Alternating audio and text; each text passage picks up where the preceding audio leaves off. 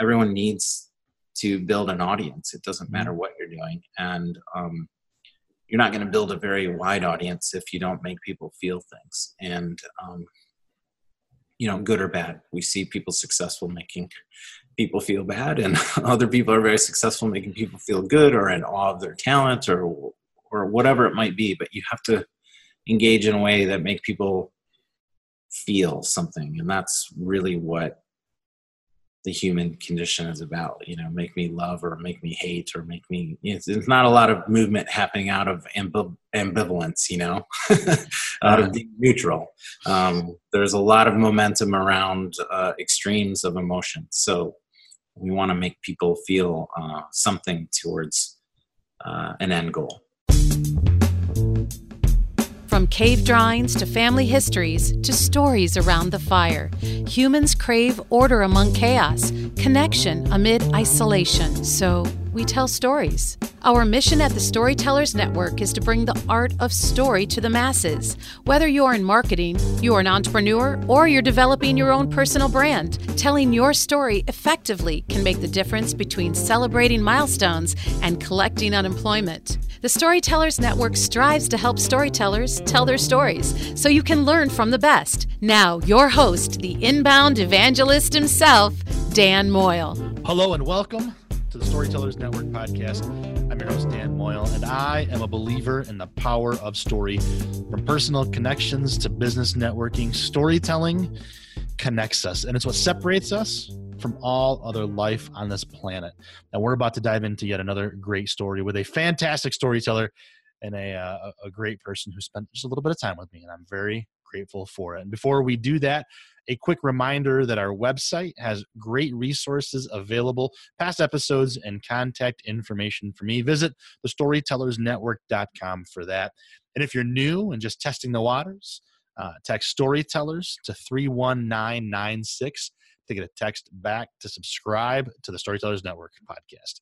Today's guest is Brian Kelly. Now, Brian is a photographer and filmmaker, and uh, he does commercials and portraits, all kinds of great stuff. He's out of Grand Rapids, Michigan, who travels frequently, as he puts it, to wherever he needs to be.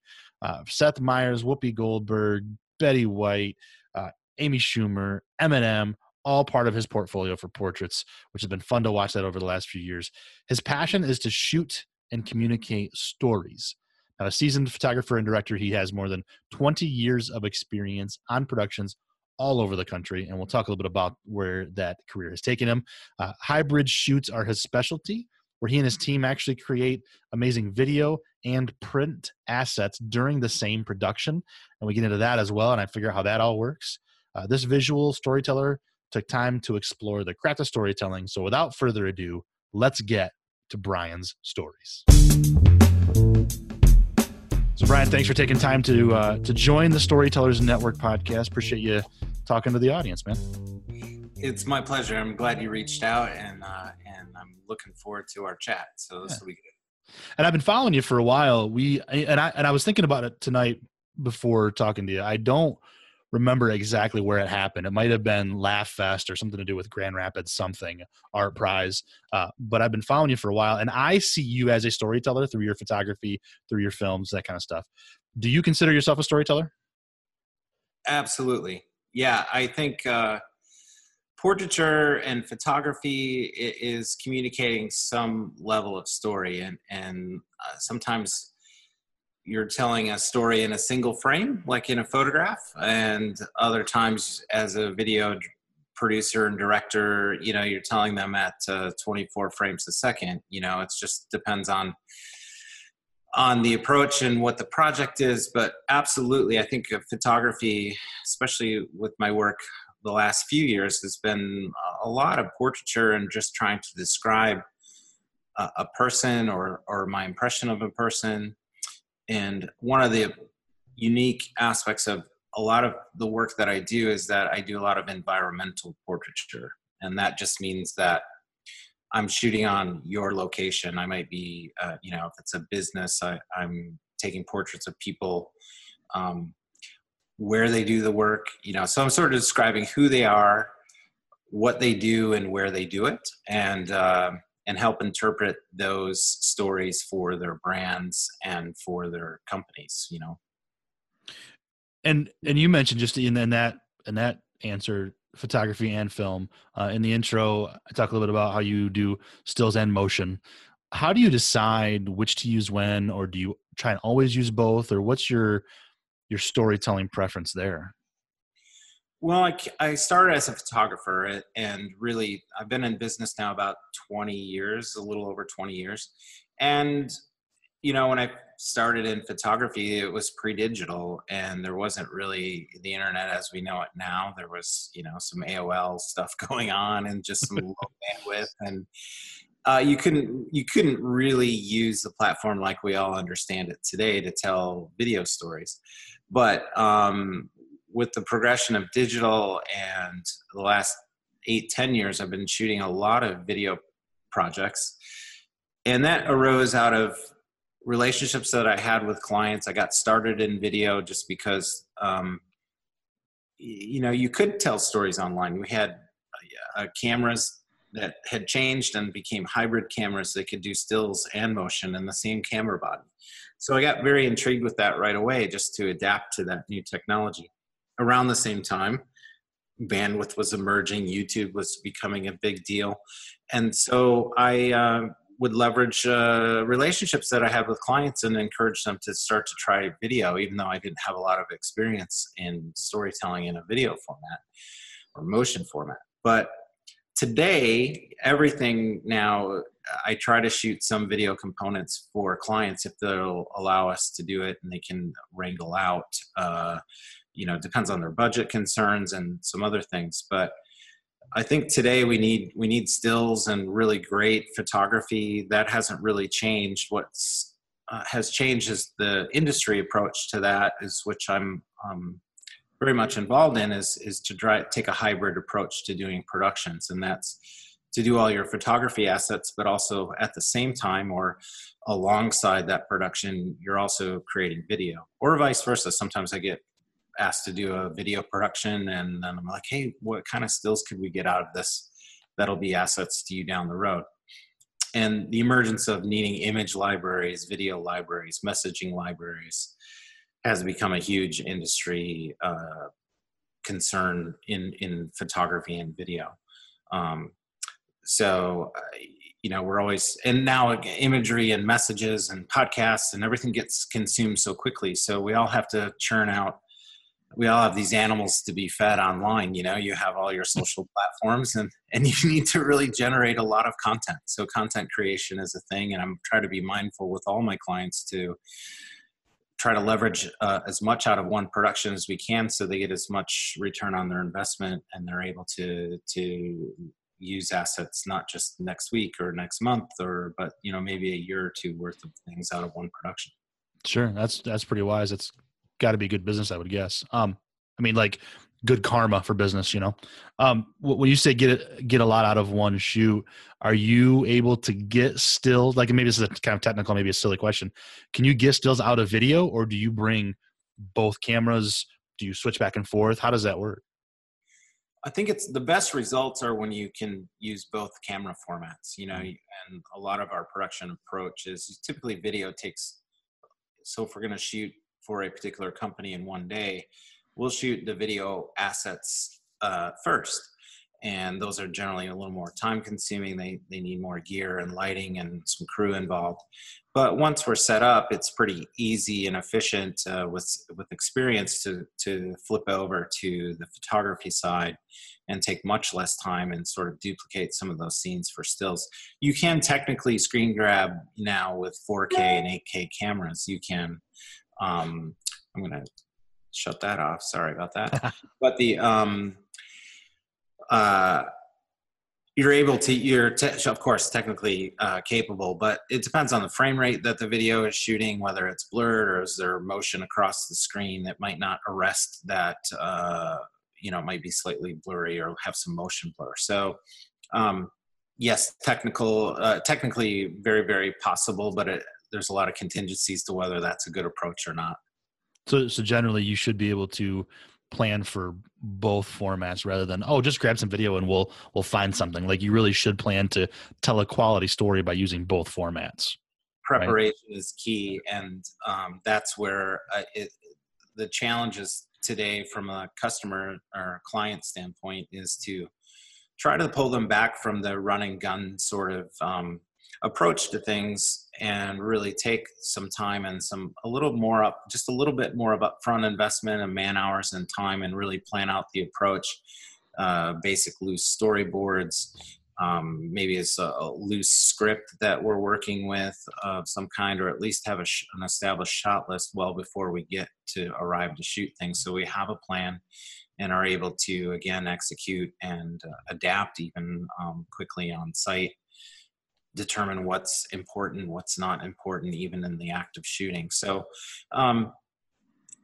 yeah it's it, it's always it's better to have more of a, a, a concerned uh, a comprehensive approach to a production um, but I respond to clients. You know, there's some clients that are very much more methodical and they're more comfortable with a more thought out process and they like to meet about things. And then you have other clients who are like, "Hey, you're the photographer, video guy. Let's uh, let's run around and and get some stuff." You know, I can do both, but um, you know, typically the best results are when you really uh, think about the audience that that company has. Who are they trying to engage with? What are their brand platforms you know what are their color schemes and their logos or on their web page or on their print components? Like there's a million things to think about but um, if we think about those things ahead of time we'll have much better results and, and consistent results uh, you know with each interaction we have with clients each project to project. And it sounds like you can kind of switch between the artist and the business mentality. It does that does that cross over naturally for you or did you have to work at that? It's work like I, i'm not a lot of the business acumen i have really came out of a diy sort of approach you know? It's um when you're small you start small and you have to do a lot of things about that. One is to be um, making sure that you're charging enough and business oriented enough to stay um, to stay profitable enough to do it keep doing it. Mm-hmm. so um, there's that and then i, I would couple that with um, you know my dad was an airline pilot and kind of against all odds he he flew jet fighters in, in, the marines and i say it's against all odds because he wasn't necessarily a great student. He wasn't a template fighter pilot to go into the marine corps and be successful flying jets and he really kind of struggled at some of the testing and the math skills to go into that. But he didn't let that stop him. So in terms of how that rubbed off on me, it was like I wasn't gonna once I knew what my dream was and what I wanted to pursue. I had watched my dad not let uh, jump over hurdle after hurdle to become, a, you know, a career-long aviation pilot. Had a long career and and loved what he did every single day. So I bring that with me more than maybe like an actual. I'm a business guy and I have a, a great um, business model or plan.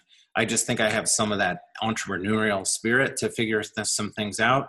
Mm. But um, at the same time, um, I'm trying to align that with as much of my artistic intention and background that I have uh, in, intentionally in, in, crafting stories uh, f- for a variety of a lot of different clients, and, and every day is different. And I love that. So, uh, yeah, it's it's it's adapting, but I would say I feel more entrepreneurial than like a super business guy. sure, sure. I mean, because I feel like it's kind of the, the typical uh, perception as a starving artist, right? Oh, you're a photographer. Well, you must be poor. And in reality, it's it's artist and business. Entrepreneur is a great way to put it, because um, entrepreneurs are creative. I feel like anyway. Um, that's really cool. I, I want to go back.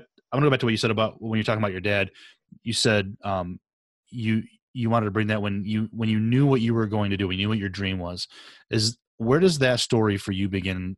Did you know at an early age you wanted to be a photographer or a storyteller, or what did you kind of decide on back then?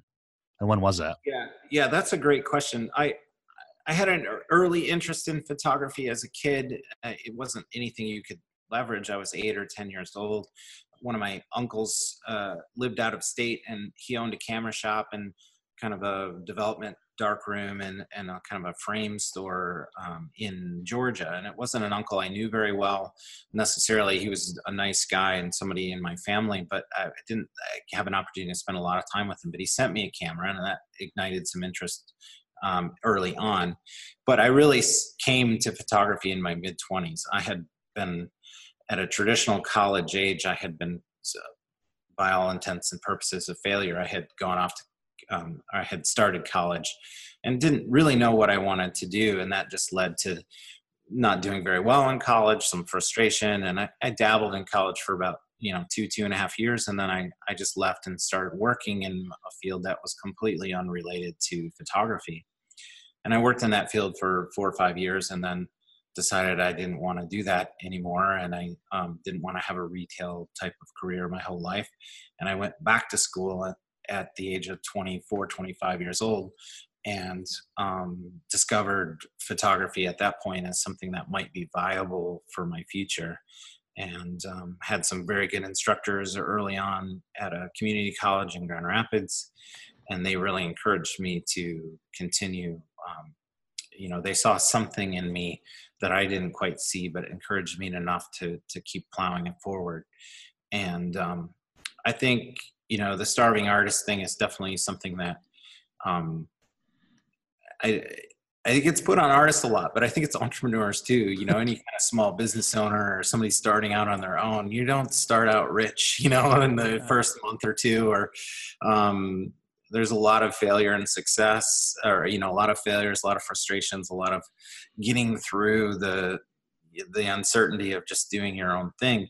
And certainly artists are are part of that and and have but i look at it as more like a parallel. It isn't necessarily um it, everything we're doing is difficult. You know, I mean, if you're going to sell real estate, that's difficult. If you're going to be a banker or own a gas station, I mean, there aren't easy businesses to get into. No. If they were easy and we could all just make lots of money doing easy things, that's what we'd all be doing. And so um, I think aligning what you love to do, knowing that life is going to be difficult, entrepreneurship and business is going to be diff- difficult, at least align a passion so it gets you through those things. And sometimes for artists that's their art and what they create and musicians it's their music and it's for uh, real estate people or marketing people it's the drive to um, continue to stay engaged in their passion. So yeah that, that's incredible. Uh, i got distracted because you said marketing people and i thought no those marketing people are terrible because that's what i do. Um, anyway.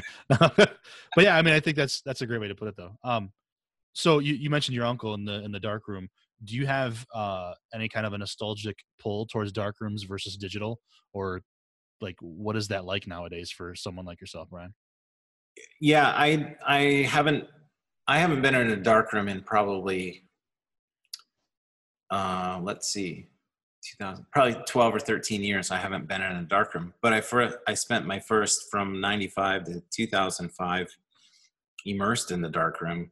Yeah. So I love that background. I think that's that's something that's really needed and missing in a lot of um, photography training these days. You don't have to go in and print negatives and really um, the craft of making something beautiful in the dark room is is uh, you know there's some retro you know kind of um, fans and the enthusiasts of older photography processes but it isn't really commercially viable Hmm. So when digital really became a thing and and we didn't need film anymore, I was happy to leap to that. It wasn't long after that that videos started getting tacked onto these camera bodies, and it was like here's a whole new set of tools to play with. And so um, I'm happy to process images in Lightroom and Photoshop and hmm. and really express my vision on a particular project through those tools versus having to go into a, a wet darkroom. Okay, so it is. So it's a good growth thing, then, not like oh, it's all been ruined. well, the world changes every. You know, now it's turning over all the time. I mean, right. technology is trumping itself as it hits the market. So um, you have to adapt and you have to respond to the marketplace and what clients are needing to push push everything forward. I I started more in a fine art career. Um, shooting cityscapes and black and white work and trying to sell that as truly an artist and a gallery owner. But you know, the last 10 15 years i've been very commercially oriented advertising and, and corporately oriented um, but have brought that art of hopefully storytelling and some of the things that i do that that i can potentially bring that are unique to the table for my clients uh, in an artistic way and i think the last eight ten years has been a really good time period for me because i get asked to do things uh, in a way that they want they see some art or some artistic approach that i have to portraiture or corporate projects and they want that brought to it versus me adapting to a template of a visual style that you know is easy to replicate or is uh, widely already used so i feel like i'm being even though it might be a corporate or an advertising job i do feel really lucky that many times they feel like commissions to do my own work and my own style of portraiture that I love to do. So you get a little create, creative autonomy within within barriers. Yeah. Then that's cool. Certainly so, not uh, not all the time on every project, and I'm a team sure. player, so I'm I'm happy to adapt and dial up or down how much art direction I can physically and and inject into a project. Sometimes I might be just reacting to um, some comps that we call them. You know, they're sort of um, there are sort of go bys and mood sheets are called mood boards that that the client will send that have a feel for what the photography should look like and how people might be interacting within a photograph to help tell those stories.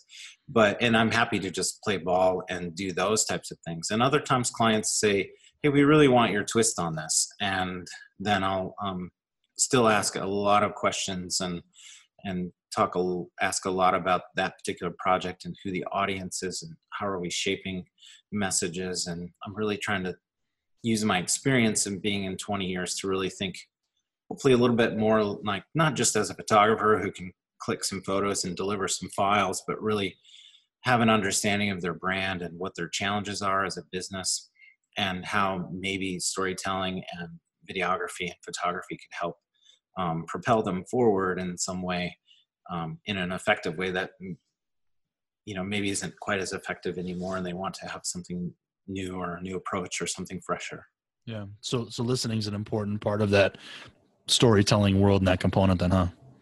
A lot more listening than talking. Yeah. you know i mean i'm more interested in what you have to say than what is coming out of my mouth because i'm i'm internally ingesting and really um, thinking about a lot of things. And yeah. um, and i think even when i'm interviewing somebody who might have had a uh, a crisis in their life through uh, i do a lot with pharmaceutical companies or healthcare companies and so we do what we call branded testimonials with um, patients mm-hmm. and so they're really telling their real life story and how they interacted with a particular company or a brand or even could be a drug that saved their life or mm-hmm. extended their life or reduced their symptoms of some kind like i'm just i'm listening and i'm helping to shepherd out uh, stories in a way um, that can um, work well on a video platform and that's really what i'm doing is i'm listening and interpreting and helping to guide these stories out of out of people especially uh, i'm uh, expressly talking about a video project you know or video approach to things at that in mm-hmm. this little part but um, yeah a lot more listening and adapting and thinking and then coming up with a plan later. Yeah.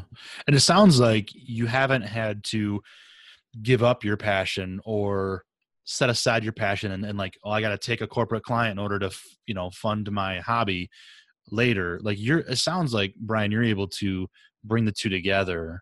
And, and again, maybe not every time you have complete autonomy, but you're able to still love what you do. So, I mean, for storytellers out there, for photographers in particular, there is hope for that, isn't there? yeah that's the win the win-win is is being able to enjoy what you're doing i think you have to have an interest in people and really have compassion and empathy whether it's a corporation an advertising agency or it doesn't matter who i'm engaged with but i'm i'm really rooting for them. I'm i have a lot of empathy for what they're trying to do and admiration and many times. So like i'm so honored to be asked and invited to be part of particular types of projects that um, it it really is an honor. And and within that context and as a business person i'm interested in in doing work not just one time or one project for them but like i've had clients that i've had from the very start of my career that I, maybe i don't work with them every single year but they're people that i've engaged with for 20 21 years sometimes a lot within a short time period. And then you know they're fine for a while and they come back. So i'm interested in long-term relationships and and people you work with in this setting as a photographer and a video director and telling stories it's it's a it's an honor to interpret those stories and it's also um, you become friends. And um, as long as you're delivering a good product and you're good on your word and you do what you say you're going to do and try to meet your clients expectations it really lays the roadmap to really having some longer relationships. And where i'm at in west michigan that's that's everything. You can't you can't burn bridges around here. You're not going to fool anybody. You have to be a you have to be a good a, a, a good business person who's going to be honest in everything that they're going to do from the time you estimate something to the time you deliver it and hopefully stay within the parameters of those projects and, and execute things at a really high level for your clients that's a small world. Word gets around. So, who is your favorite client? But no, I'm just kidding.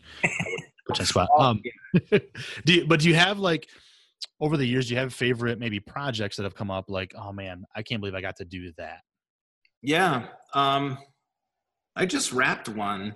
I think when we first started talking, I was down in Phoenix and I was working, or we were trying to line up some stuff, and I was pretty uh, I was dark for about 10 days and I was on a really intense project for a golf equipment manufacturer in Scottsdale, Arizona. And, and they um, have, I don't know, 15 or 16 PGA Tour players, some of them the best, some of the best known golfers in the golf world uh, play their clubs. And so I was working on a several different commercials uh, for them on a soundstage down in Scottsdale, Arizona, and you know I'm working with um, you know Zach Johnson, who's won the Masters and he's won the uh, British Open, and you know he's you know I, that's a pinch me moment where I can't believe I'm a guy from Grand Rapids who's uh, being asked to direct all these world class athletes. And um, so anyway, yeah, that that was a recent one. I I really love a lot of the healthcare industry stories that we're telling because I'm not just writing a script and casting actors, um, uh, you know, or I'm not I'm directing a script. These are real people's stories, and they've had real crises, and they've overcome things, and they're inspirational. And I'm really trying to uh, tell their stories on that level, and how can that in turn inspire other people you know, in a sense, in a, to benefit that company that they've had a great uh, experience with and project that story out into the world in the hopes that more people might um, have a similar result um, in their healthcare, or whatever their crisis was or whatever the outcome was. But, um, you know, the, I, I do truly, uh, it's, I do, I don't want to sound too sappy or too, you know, Jim Nabors, oh golly gee, but like it's, it's, uh, I feel really lucky after 20 years to be doing this. And I, I still feel really, really engaged with every project. I don't care if it's a big project or a small project, just over a few hours. I, I every engagement is truly um, a new experience and a new opportunity to um, explore what I do and and how people. Uh, I don't know how what way do I want to put it? How people are living their lives, you know, and how we can amplify those stories to uh, whatever audience is out there. Amplify their stories. That's a good one. Being a steward of stories, I, I think is. That's a great word. Yeah, you're really yeah, and that's what I feel about it really being an honor. Is that you are given a lot of trust as a photographer. Here I'm, I'm a, you're entrusting me with how you look and how you're presenting yourself out to the world. So um, there's some vulnerability there that that the best portrait sessions have. There's at some point there's this exchange of um, um, them really putting their trust in your hands whether it be photography or video. But there's a moment in that storytelling and the capturing of those images and stories that you know is uh, people are vulnerable. And i'm and i'm incredibly grateful that they can open themselves up to enough that we can get a powerful enough story and and allow me in just enough to to really um, hopefully have a powerful outcome. And and so it's it sounds to me like portrait photography is and, and i'm gonna this maybe might be a softball question but i'm gonna ask it. It's more than just hey sit down have a picture we're done. Like it sounds like you're actually truly connecting with people then right yeah i mean early on i was i was uh, not necessarily a great portraitist. I, I wasn't technically very um, adept yet at what i was doing and i was many times in a particular portrait session whether i was on location in a factory or I was in a studio setting or whatever, wherever I was photographing that, where, wherever I was photographing that person, I was much more concerned about my lighting and technically if things were going on and not really interacting with the subject.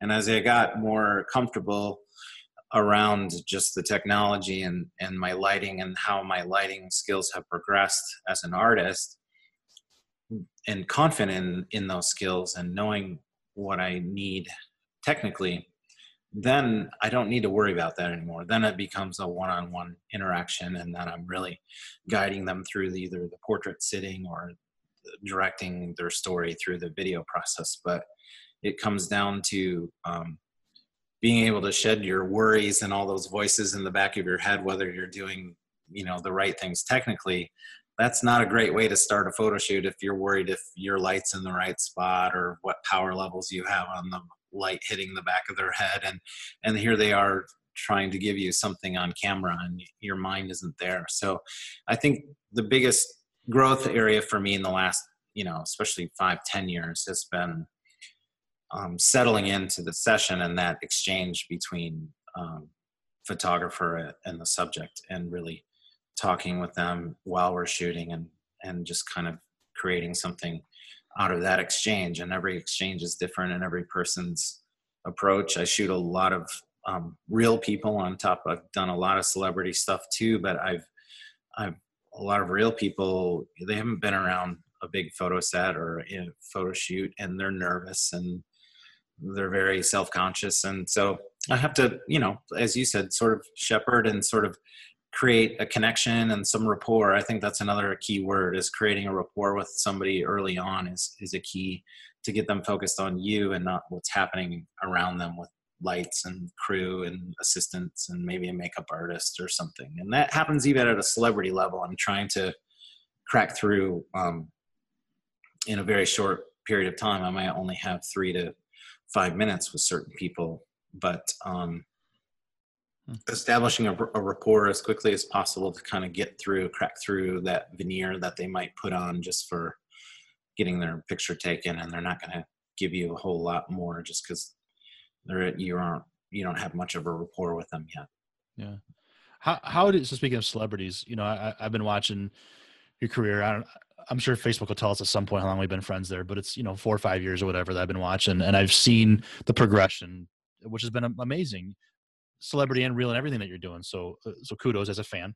Um, but also just watching your career as like a maturity level by celebrity status, maybe right? Like, how did you get to this point where you're having photography shoots with guys like Seth Meyers or you know major comedians with LaughFest, or you worked with Eminem and his crew right recently, like a few months yeah, ago. Uh, about a year ago. It was about, about a, year. a year ago now. Um, has it been a year yeah. already? Wow.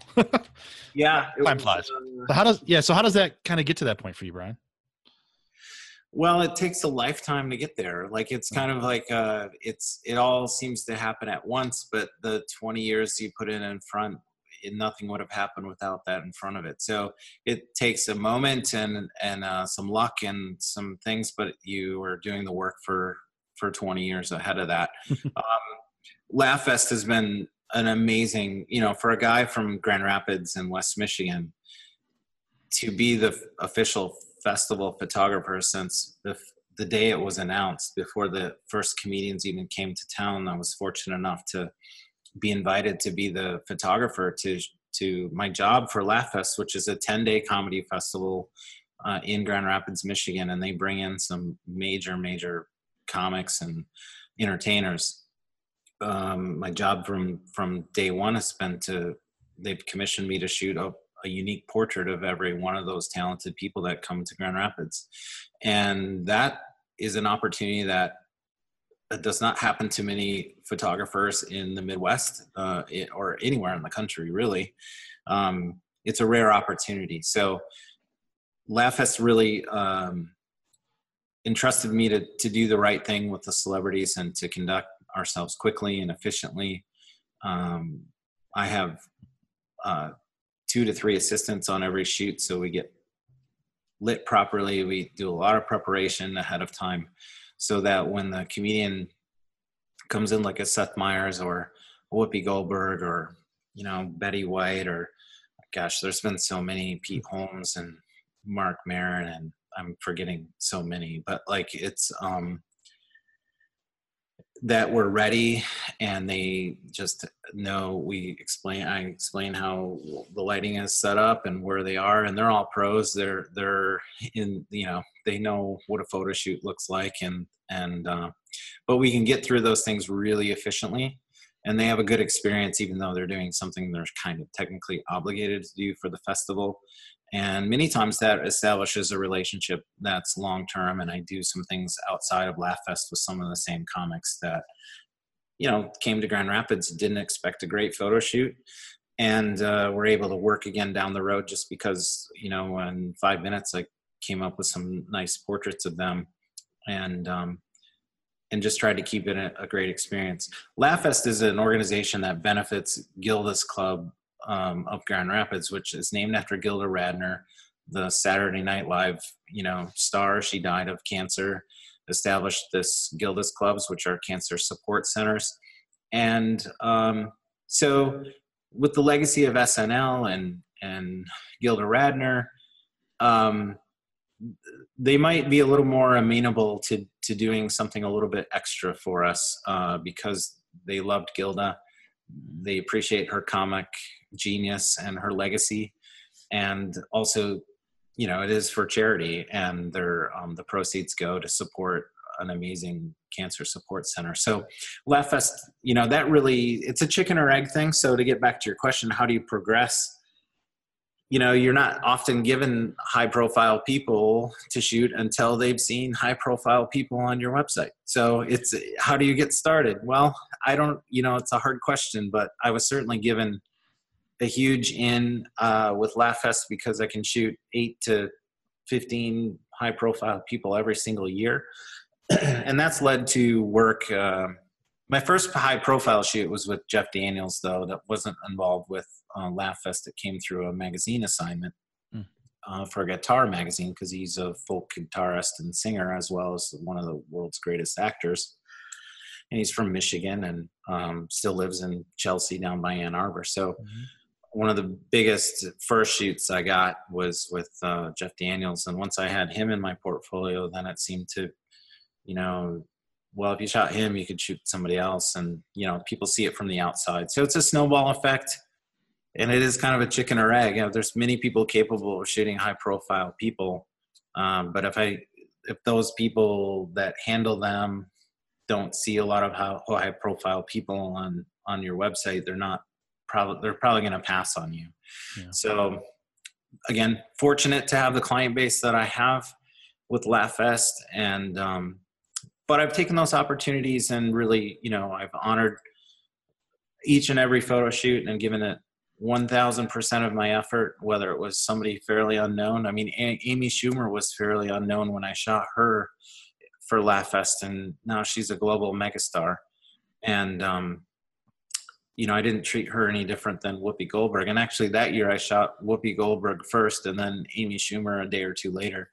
And um, you know, now you would argue their fame is maybe equal, you know, in mm-hmm. terms of globally, or depends on the demographic, but still, um, you know, uh, you never know what time is going to do. And again, you um, want to make the most of every opportunity you're given make most of every opportunity you're given work ethic right empathy connections man that's great that's great empathy Brian. is huge with me and I, I maybe it's because i'm older I, said i turned 50 but like empathy is really a, a thing that like it just doesn't pay to be arrogant it doesn't it doesn't serve anybody to be prickly and difficult as long as I feel like I'm being respected in my process, then you're not gonna. We're gonna.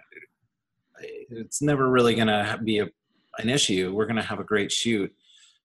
I'm not afraid to stand up for myself for what I want, and I've certainly had experiences with certain entertainers or comics, and many times it may or may not be part of LaughFest, but where you really just feel pushed around and kind of disrespected. But you know, that's a point where I'm I'm a professional and I'm here to do a job, and you're here to do a job as well. So let's, you know, let's figure out a way to make a great photograph for two minutes. You know, you got to give me two minutes. Just get it done. Um, and, and, and I and I see in the photography the the portraits that you do. I mean, I feel like I see a story there. Maybe it's me just filling in the story, but how do you capture a story in a frame? I think you said that earlier in the conversation too about capturing a story in the frame. How like how do you do that, man? Is that just a God given talent? Well, yeah, I developed early on. A, uh, I, it's rooted in my background in architectural photography, I think, and why I've mentioned environmental portraits earlier is because that is telling a story of where every component in the photograph matters. It's all telling a story. Everything behind you, I see behind you. There's a there's a guitar, and is that a bass guitar? Yeah, or, it is. Yep. Okay, so I'm a really I would love to. I was even telling my daughter I would love to get a bass I, I, can't i'm not i can't even read music but i would love to play the bass guitar. And so we have that kinship but like you know there's a story behind you right now. There's photographs and there's the objects that you've intentionally put in your house and i see a, a jack johnson poster. And so i know a little bit about you just like that just from the screen from our skype you know and it's like um, i take that approach to shooting a factory worker on location or a ceo at a top company um, every little part that you see in a photograph is intentional. There aren't many accidents in my photograph. It, what I'm including is just as important as what I'm excluding, mm-hmm. because um, how you reduce around people, you're you're you're still by reduction, you're still amplifying other things. By taking things away, you're putting more emphasis on something else. So it's a it's a dance. But I, I started in architectural photography was really where I got my first commercial um, success working with companies would be um, describing newly finished buildings for architects and general contractors and interior designers interpreting design. So everything in the frame matters as far as how you um, craft a photograph. So early on when i wasn't so comfortable with portraiture i was still really comfortable with spaces around people. I was comfortable with space and architecture and rooms.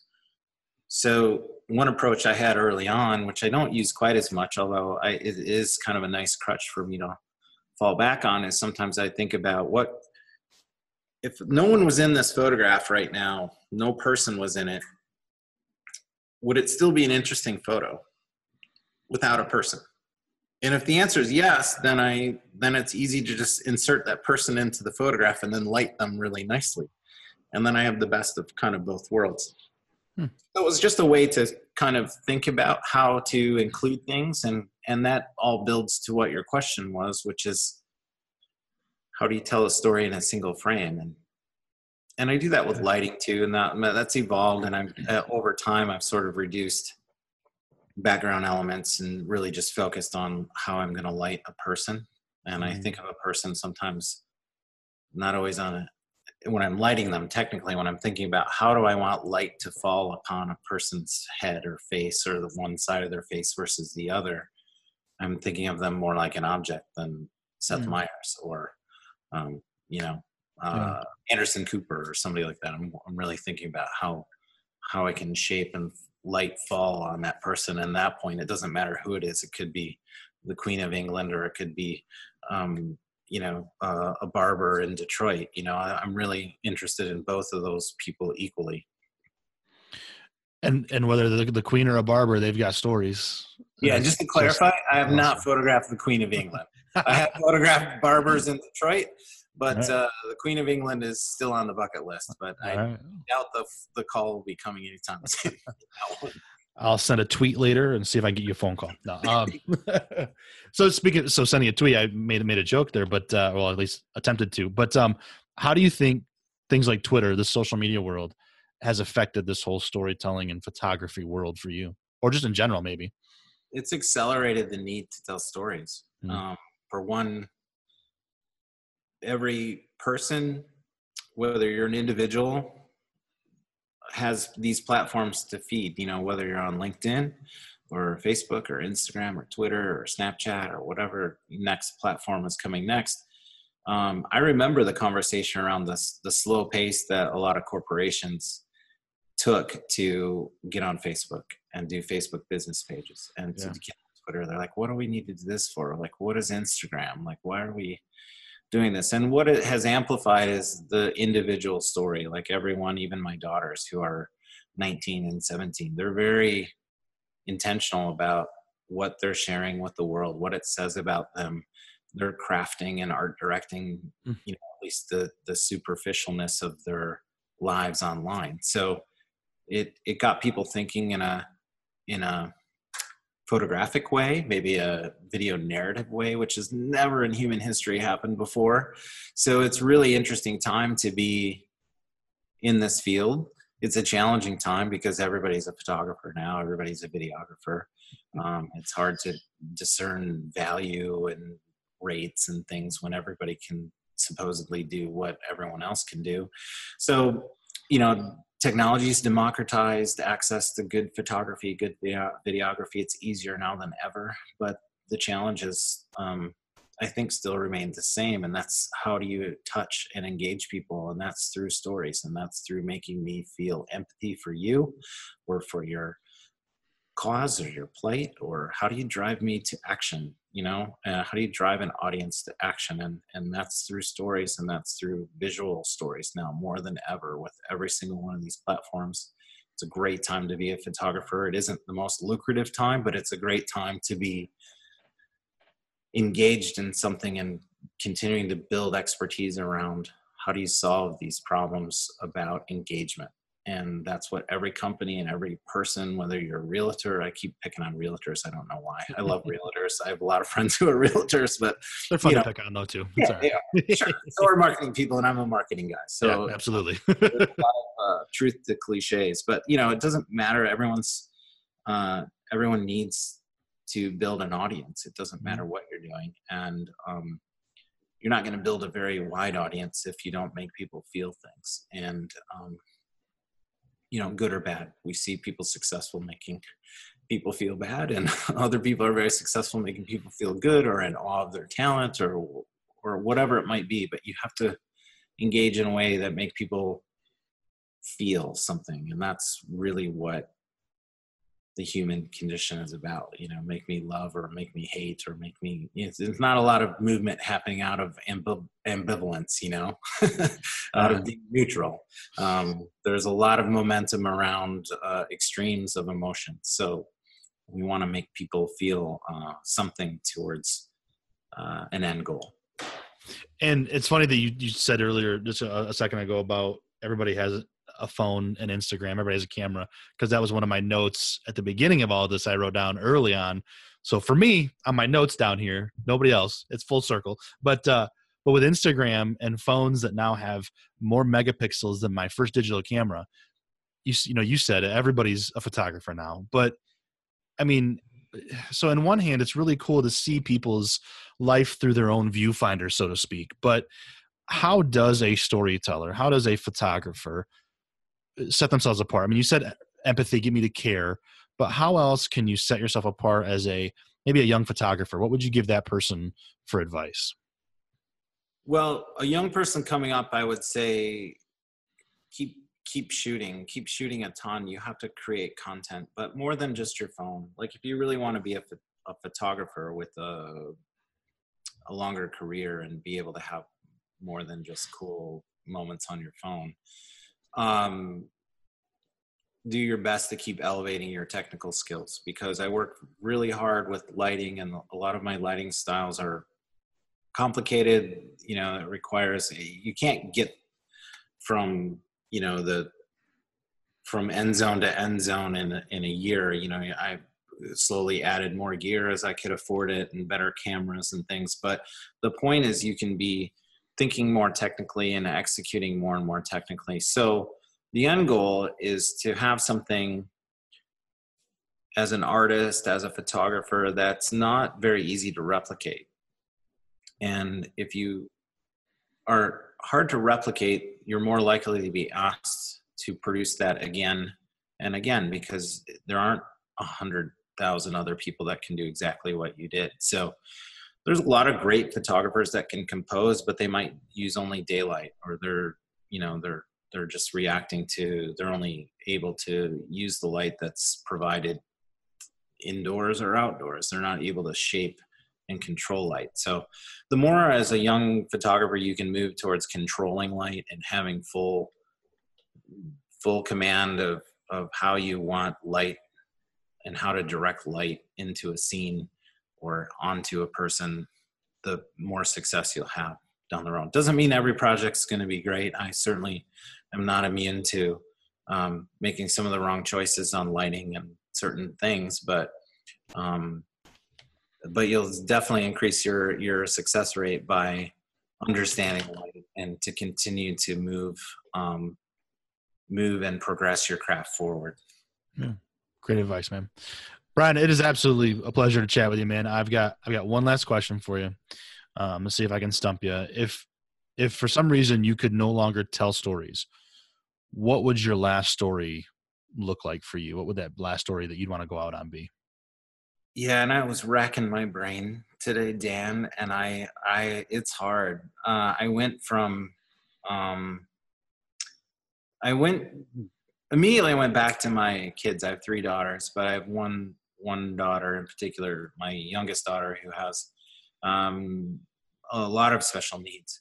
So there's something about her that's very special in her relationship to her other sisters and to our family and to even people she interacts with uh, you know in in her world at school and in the community wherever she may be and there's something intangible about it that i can't really describe. There's something very special about her. I mean, her dad i'm pretty biased but um there there is a light there. So i don't i don't know uh, it would have to be around the impact that uh, her life has had uh, on our family uh, her oldest sister her middle sister and vice versa how my other daughters have helped her and engaged with her. So it's a special, unique family dynamic. And, uh, you know, maybe that's something I could focus on as a last story, but it would be a very personal one. It wouldn't be one for uh, an ad agency in New York. You know, I would rather, I would rather be it about uh, something for uh, the legacy for our tight knit little family. Beautiful. Very cool, man. I appreciate your time tonight, my friend. Uh, where is the best place people can go find Brian Kelly's photos? Well, the most comprehend to see the most of what I do, you can go to my website at um, briankellyphoto.net, and that's B R I A N, and that's K E L L Y photo.net. Or you can find me on Instagram and Twitter, and it's just at Brian Kelly Photo. Pretty easy. But, awesome. Uh, yeah, I'm pretty pretty religious about feeding Instagram and Facebook, and my website's always current, so you can always see what I've been up to recently. Yeah, you're you're very good for for a lot of marketers and, and entrepreneurs who don't market their own marketing, and you you blow it away. So well thank you keep it up uh, sometimes too much time on it but it's the you know when you're a single you know you're an entrepreneur and a small business owner like I am, there's no one else is going to do it for you. So, amen to that. Cool, man. Well, I appreciate your time today, sir. Thank you, Dan. I really appreciate the invitation and good luck to you this year in 2019 coming up. Yeah, thanks. All right. Once again, thank you so much, Brian Kelly. Brian Kelly Photography. Uh, you can connect with Brian at the links in the show notes. Uh, and if you're driving, maybe don't go to those show notes, but certainly make note to come back and visit those and, and, go check out Brian's work simply fantastic photography. Good guy. Tells some great stories. A lot of fun to follow.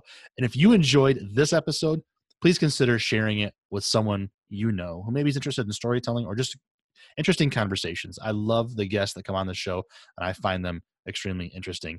Feel free to post it, of course, to social media, text someone you know or don't know, or just stop someone on the street and tell them about it it'll not get awkward i promise if you just say hey have you heard anyway it's uh it's a great way to spread the word of the storytellers network and if you want to share your story with me simply go to the storytellersnetwork.com, go to contact Dan on the contact page from that site, send me an email, and let me know what you're thinking.